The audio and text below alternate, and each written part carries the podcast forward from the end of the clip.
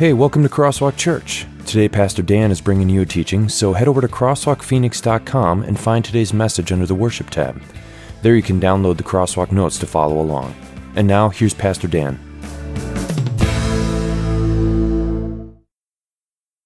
Do you ever find yourself in life trying to find answers to very big questions? Ones that you don't even know if there is an answer to, but you want the answer? I find myself there on a regular basis, and, and the question that I just want answered is what is the quickest way to the airport?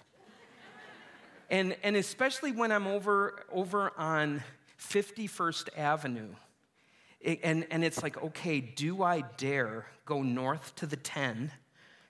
Or, or, or do I just break down and use my navigation on my phone and listen to where my phone is going to take me?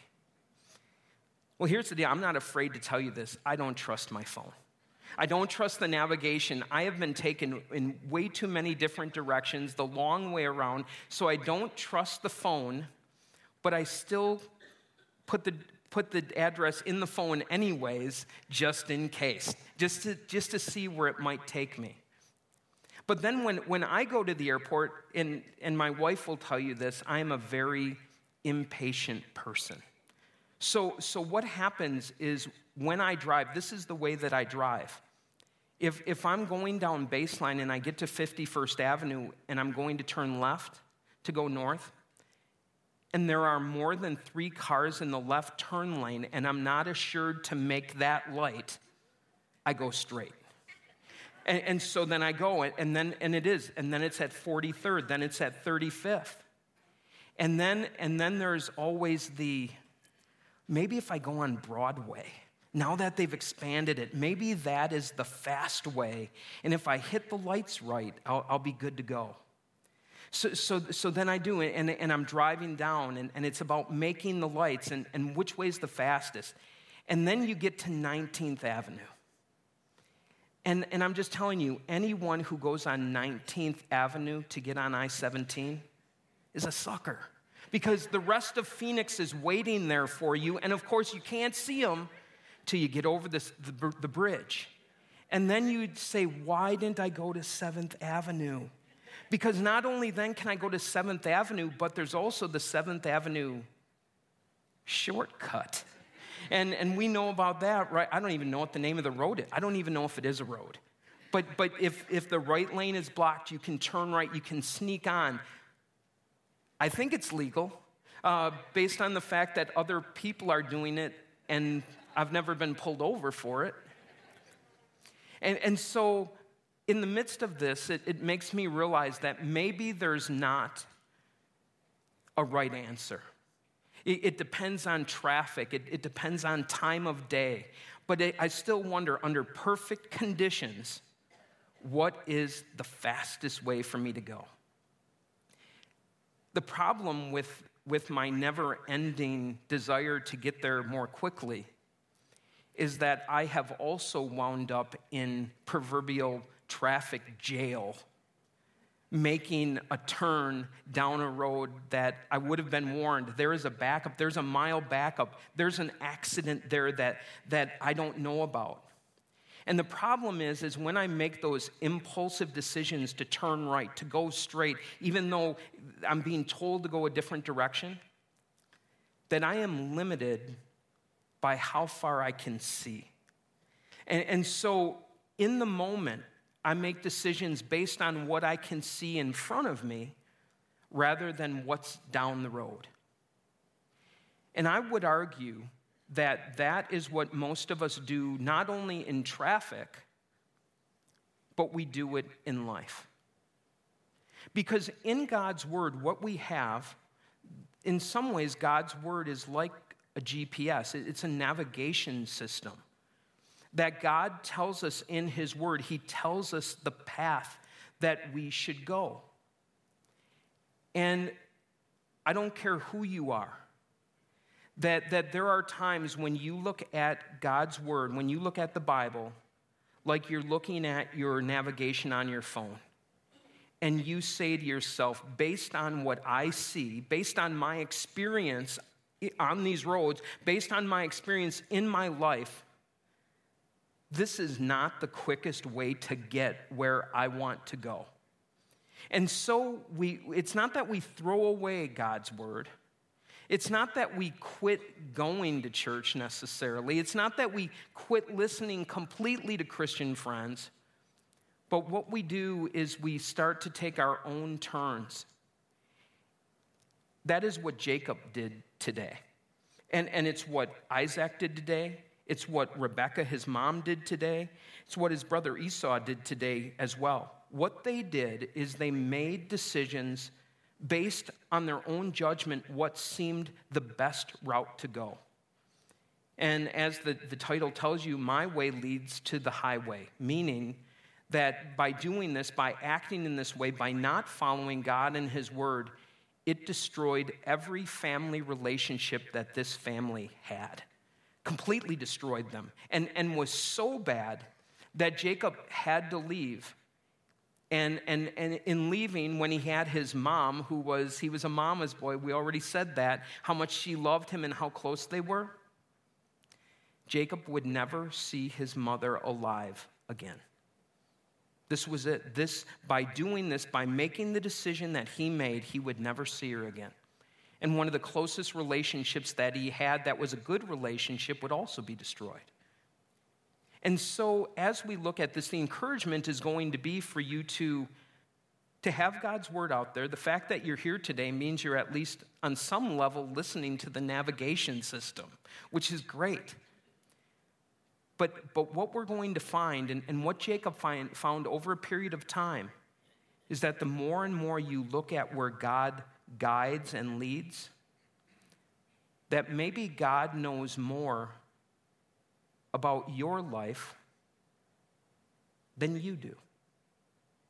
Maybe God sees the things that are happening in your life and the decisions you need to make, that those decision processes that his way of guiding you is more clear than yours is. And so that's what we're going to consider as we look at this section from Genesis chapter 27. And we begin. Uh, Genesis 27, 1 to 4.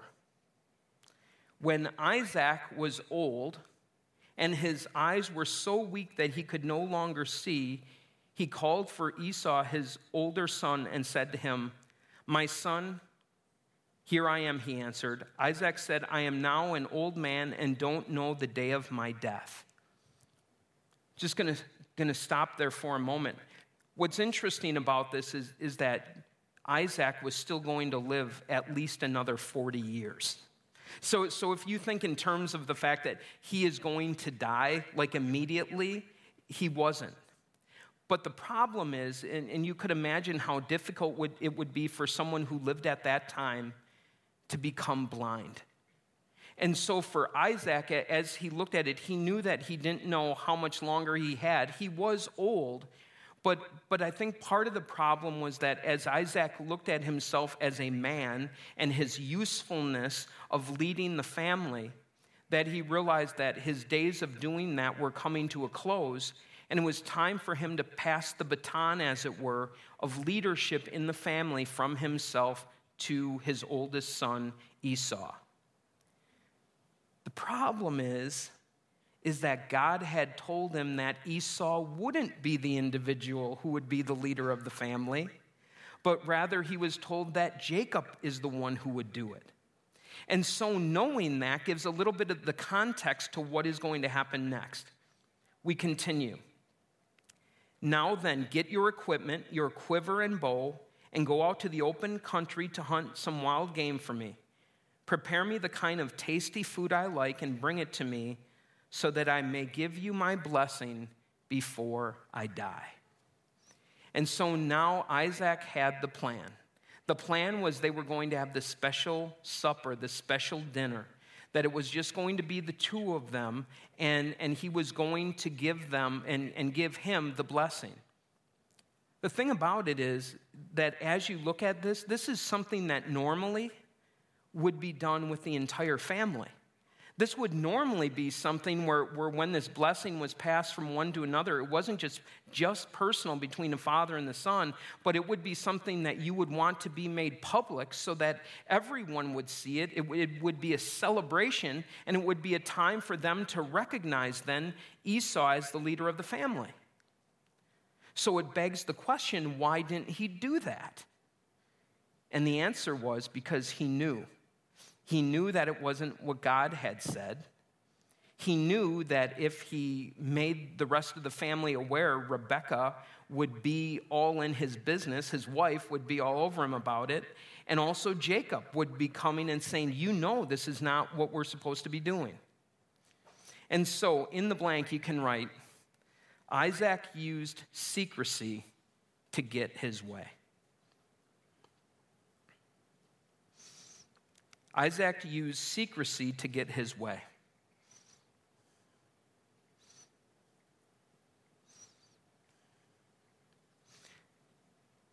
So, how many of you have secrets? How many of you, in relationships that you have, don't tell someone the whole story? That, that you don't tell them everything uh, that because it, it might make you look bad. First of all, uh, I'll just start in one area. If you are someone who has an issue with an addiction, addicts are liars, all of them, without exception. Every single person who is an addict, they lie. They lie about their drinking, they lie about their drug use, they lie to others, they lie to themselves, period. And, and so, as you look at that, you could argue uh, that all of us, on one level or another, are addicted to sin. So, in that way, we, we all lie. And, and maybe you're not comfortable with that, but are you comfortable with saying you have your own dirty little secrets? That if everyone knew everything about you, you would be mortified. That, that, that you just, there are certain things you don't let people all the way in. Or maybe you're like I can be sometimes with my wife. And that is sometimes she's on a need to know basis. And, and that there are certain things that I don't lie to her and, t- and not tell her. I just fail to share that information. And, and then when I'm busted, she tells me, Dan, I always find out. I don't know why you do this. I don't know why you didn't come clean in, in the first place. And, uh, and then it's usually, and you have crumbs on your shirt. yeah, right? So, so sometimes the, the level of secrecy, sometimes you withhold the information, maybe sometimes you do it in, in secret. But here's the deal is if you have secrets, we're going to get to this you might be lying to, your, uh, lying to others that are close to you. The truth comes out, it just does. You might be think you're lying to God. Newsflash, He already knows. And, and right now, the only person who might be believing your lies and the secrecy is you. So, the encouragement as we look at my way leads to the highway, that if you are in secrecy now, it's time to turn the light on. It's time to come clean. It's time to tell the truth. We continue. I told you the wife always knows. Now, Rebecca was listening. so he was probably, you know, maybe his eyesight was going, and with sometimes can be the case with older people and I'm starting to be an older people right now, you tend to talk a little bit louder than you used to talk before because you think they can't hear either. And so maybe you've been in that situation where the conversation gets loud. So as Esau or it, uh, Isaac is telling Esau, Rebecca's right there, and she's like, "Are you kidding me right now?" And again, the secrecy doesn't work. They find out. Now, Rebekah was listening as Isaac spoke to his son Esau. When Esau left for the open country to hunt game and bring it back, Rebekah said to her son Jacob, Look, I overheard your father say to your brother Esau, I'm going to go out in the field, go out and do this, go kill it, make something tasty. So she told Jacob the whole story. Now she says to him, Go out to the flock and bring me two choice young goats so I can prepare some tasty food for, for your father just the way he likes it, because no one makes it like mom does, right? He's going to love this. Then take it to your father to eat so that he may give you his blessing before he dies. Oh my goodness. In case no one has told you, two wrongs doesn't make a right. In, in case no one told you this, God doesn't necessarily need your help to do his work. He's God, he's all powerful. And so, what you see in this situation is, is where the secrecy, it, you can almost imagine the wheels turning with Rebecca. Two can play this game. And, and now, as we look at this, I'm going to do what needs to be done, and, and we will make this happen. So, in the blank, you can write Rebecca needed deception to get her way.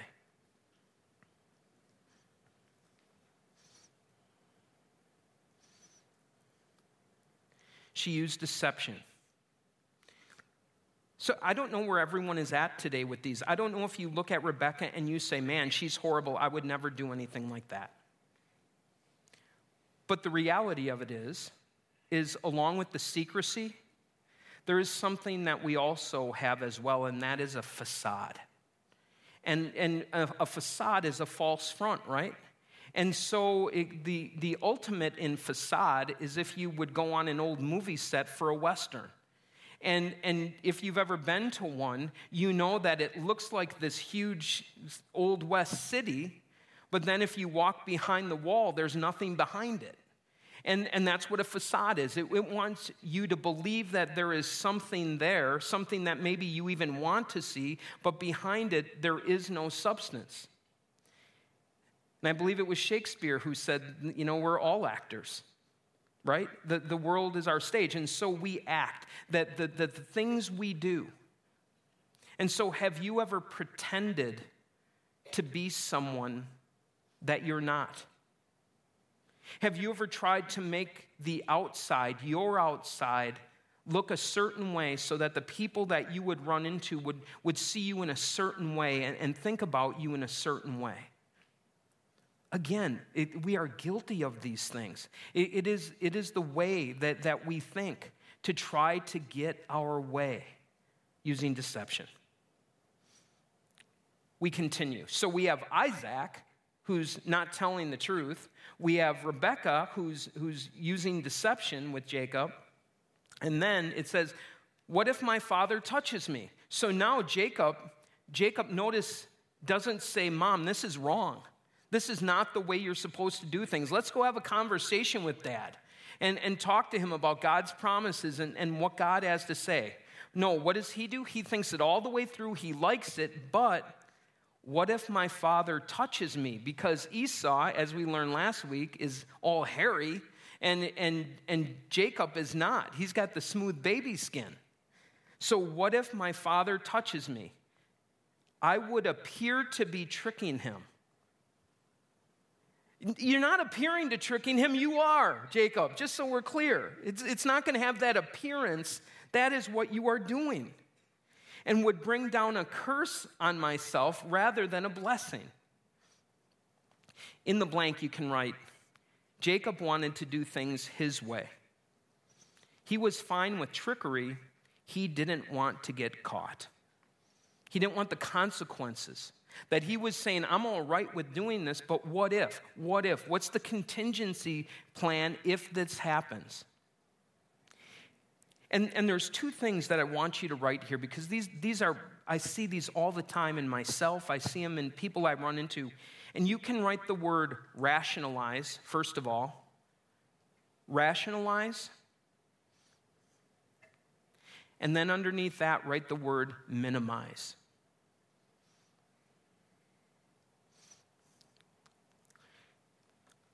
And so, first of all, there's rationalizing going on. And rationalizing is trying to give the thought process, that, thought process you are going through to explain that why what you did was okay. And, and you, no one had to teach you this. This is something you learn naturally. And it, and it started when you took someone's toy for the first time. And, and why, when you were called on it, what did you say? I had it first. Uh, it's my turn. I, I, whatever it is, those, the kids are pretty good at coming up with it on the spot of a rationalization of a behavior that I know is, is wrong.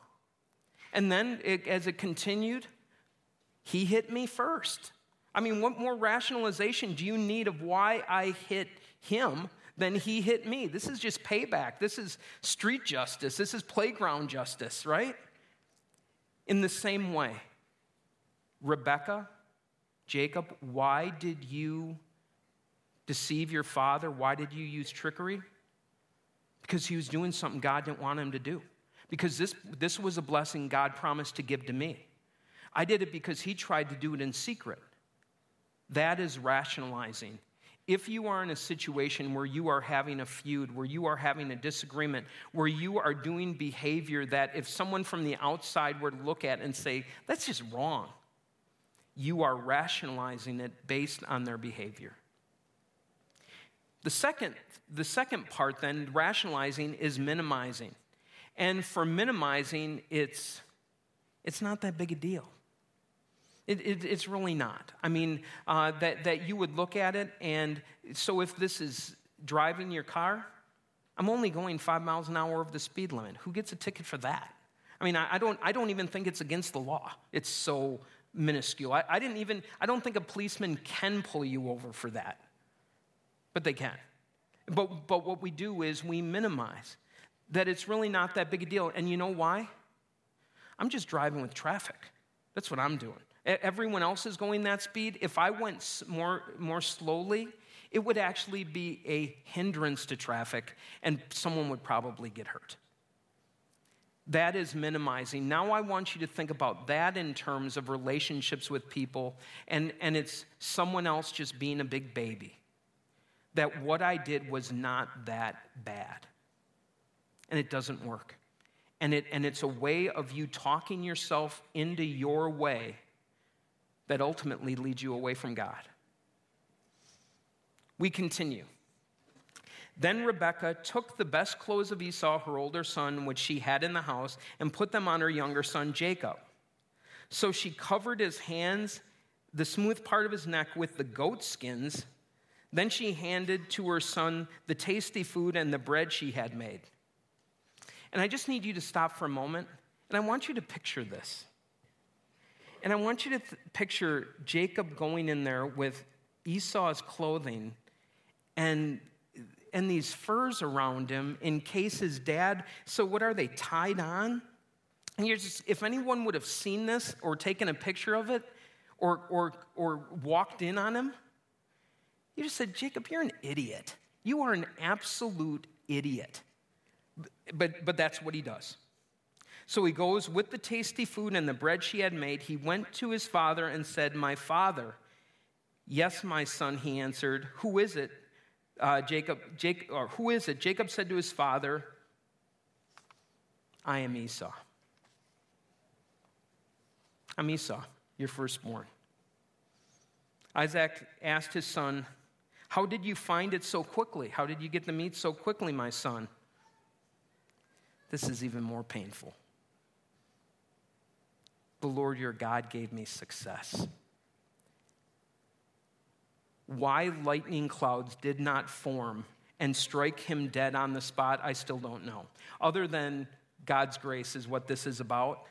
But, but notice what he does. He lies. He lies to his, his blind father about who he is, then brings God into it, saying, This is something that God is blessing right now that is so good.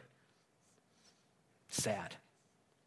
In the blank, you can write, Getting my way leads to a spider web of sin that leads me to lie to God others, and myself.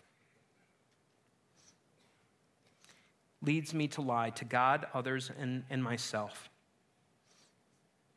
And, and in this one, I, I think if you have ever been in a situation where you have been caught in a spider web of sin, that your behavior has progressively gotten worse and worse and worse, that, that you get to a point where you are so embarrassed that, that when someone comes from the outside and sees how you have twisted and contorted your life to live a lie, to get the thing that you want, as we look at Jacob, do you, do you see this?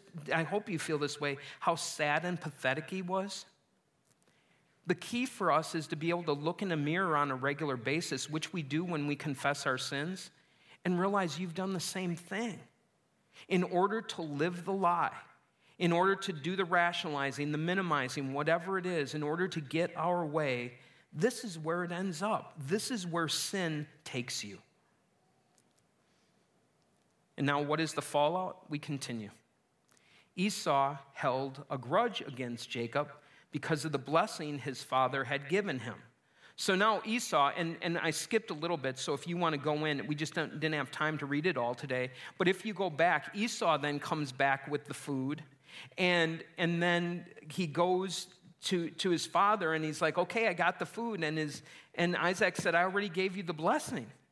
And he's like, No, I, it wasn't me. That's when he realizes what Jacob had done. Then Esau finds out what Jacob had done, and it leads to this Esau held a grudge against Jacob because of the blessing his father had given him. So Jacob did this, and it worked. Congratulations, Jacob. You got what you wanted, you got the blessing but he held, a, uh, he held a grudge against Jacob because of the blessing his father had given him. He said to himself, The days of mourning for my father are near, then I will kill my brother Jacob. He has the funeral planned. We'll bury dad and I'll kill Jacob. We'll make it a double funeral and I will finally be, be done with him. And of course, Rebecca, being around the tents, heard this and Rebekah said, Your brother Esau is planning to avenge himself by killing you. Now then, my son, do what I say. Flee at once to my brother Laban in Haran. You can fill in the blank right away. The selfish ways of everyone involved led Jacob to the highway and strained every relationship in the family. Some of the things we're not told, some of the things we are. And so, first of all, you have this situation with Esau and, and Jacob. And I'll tell you that these brothers ended up not talking f- civilly for probably 20 ish years, 25 years maybe. So, so that is one component of this. What we're not told about is the relationship of Isaac and Rebekah. I want you to think about what this would have done to their marriage. I want you to think about what this, what this would have done with their communication and their ability to trust one another. We're not told. The words that are never recorded in this section I'm sorry. What I did was wrong. I was out of line. Please forgive me. None of that. None of that is part of this. We'll end up getting to resolution by the end of this message series, by the end of the summer but, but it's going to take a while. And, and so, as we look at this, also look in your life. Maybe you can see it in your own life. Maybe you can see it around those of, of situations in your life where, with family and with people who are close, there is absolutely no resolution because there is no forgiveness. That, that, that is the only way through this. You know why? Because that's God's way. We hold on to our way so tightly. We want to be right. We want to get what we want that we fail to go to God's way, which is the way of forgiveness. And, and so you wonder, well, what would this have looked like? What, what would the positive way have been? Would it have been Rebecca and Isaac talking this out and saying, we need to do this in a godly way and we need to teach our kids to also resolve their differences in a godly way? And so we need to sit down and we need to have a discussion. Maybe that's naive of me to think that, that a family would work that way. And I think you know what it's like. It, maybe some of you have even tried it with family, where you've tried to get past something that happened, and so you're at an impasse and, and you don't necessarily know where to go. But we are given some idea in God's word. And so we go to Psalm 18, verse 30. Again, in, in contrast to my way, we have God's way. As for God, his way is perfect. The law, the, excuse me, the Lord's word is flawless. He shields all who take refuge in him. And so the first part of it is to be able to turn to God and know what his plan is. As I already said, the, the most obvious plan is the plan seen in Christ. It's a plan of forgiveness. It's a plan where He takes sin and He pays for it and He forgives it. It's a plan where He comes to you first individually and loves you, who calls you out of the rationalizing and minimizing and encourage you and demands that you confess your sins to Him. And we do. And we plead for His mercy and He forgives us. And then is the complicated part, right, of, of dealing with others with that forgiveness in love. The next verse also gives us a little idea of how we can do this. I know what it is to be in need, and I know what it is to have plenty.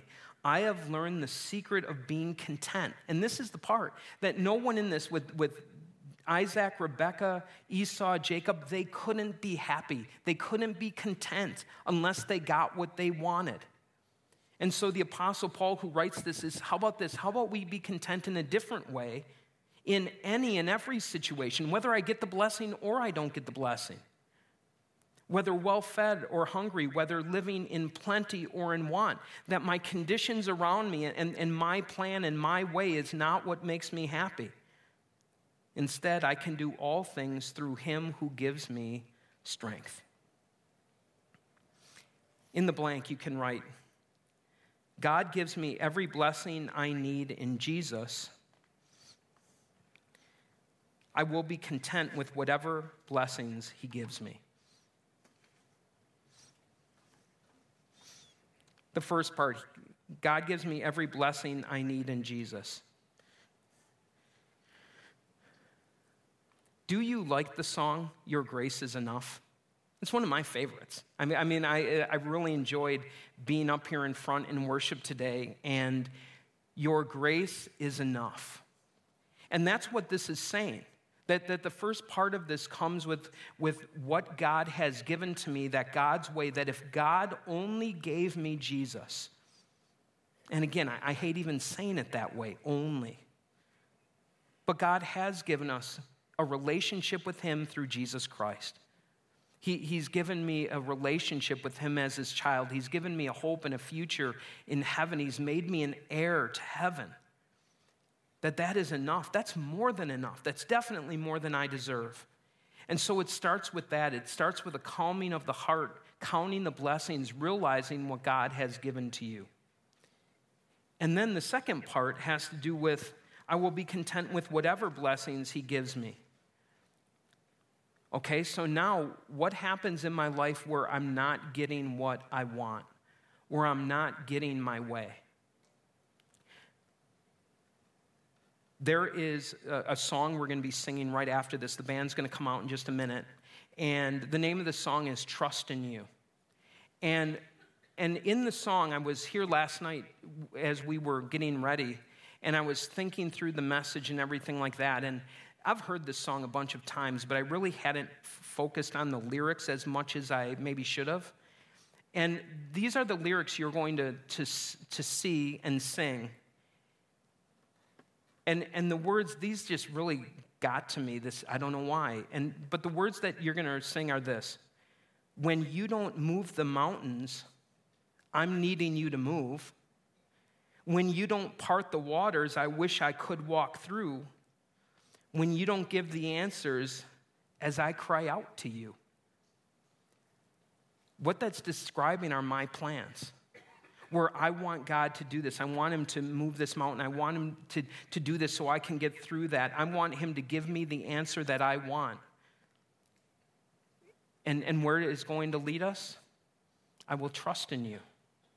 That, Lord, I'm going to put these things in your hands. And, and this is where we, we and Jacob are going to end today, and that is this. Remember the big picture. What is God trying to teach Jacob? And that is, Jacob, in these times in your life where you think you have to do all these things to, to work my will, you need to stop and you need to trust in me. Jacob, God would have told him, Jacob, I am making your family into a people from which the Savior is going to come. This is going to be a nation. This is more than just about you. And so, what I need to do is, you need to have a reflex action, not to go to your own way, not to go decept- to deception and secrecy and lies, but rather, you need to be able to look to me.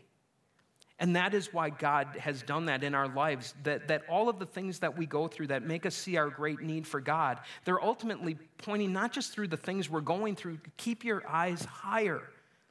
Because it is a pattern of trust for the God who has taken away your sin, who loves you and leads you to heaven.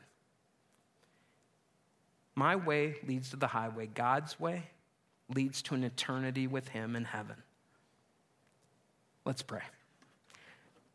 Dear Lord God, help us as we come to you in our lives to, first of all, realize the futility of our way uh, of, of, following sin and selfishness and self absorption.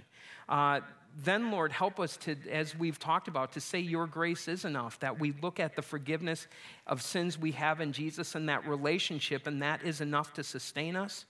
And Lord, then help us in our lives when, when things are not going, quote unquote, our way to turn back to your way, to turn back to your plan, to turn back to your love and faithfulness and rest on that.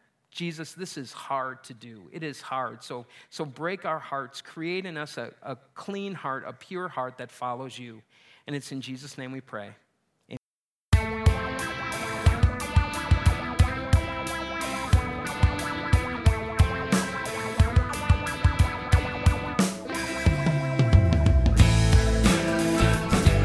So, before we close, if you would like more information about Crosswalk or to listen to other messages, head over to crosswalkphoenix.com or come and see us. Services are held at Cesar Chavez High School at 41st Avenue and Baseline on Sundays at 9 and 11 a.m. Visit our website for directions. And now, some closing thoughts from Pastor Dan. There have been many improvements on the navigation on our phones, and I'm still not at a point where I can completely trust it. But I'm telling you that when it comes to our lives and, and, and eternity with the Lord that we have, my encouragement is to, to follow that navigation, to listen to His word, to, to test Him on it time after time and see that the way that He leads, His way, the way of the cross, the way of forgiveness, the, the way of love, is the way. And, and as you go down that way, He gives you the strength, He gives you the guidance. He is there with you as your Savior and as your guide as you go. And now you go, as you go, go with his blessing. The Lord bless you and keep you. The Lord make his face shine on you and be gracious to you. The Lord look on you with favor and give you his peace.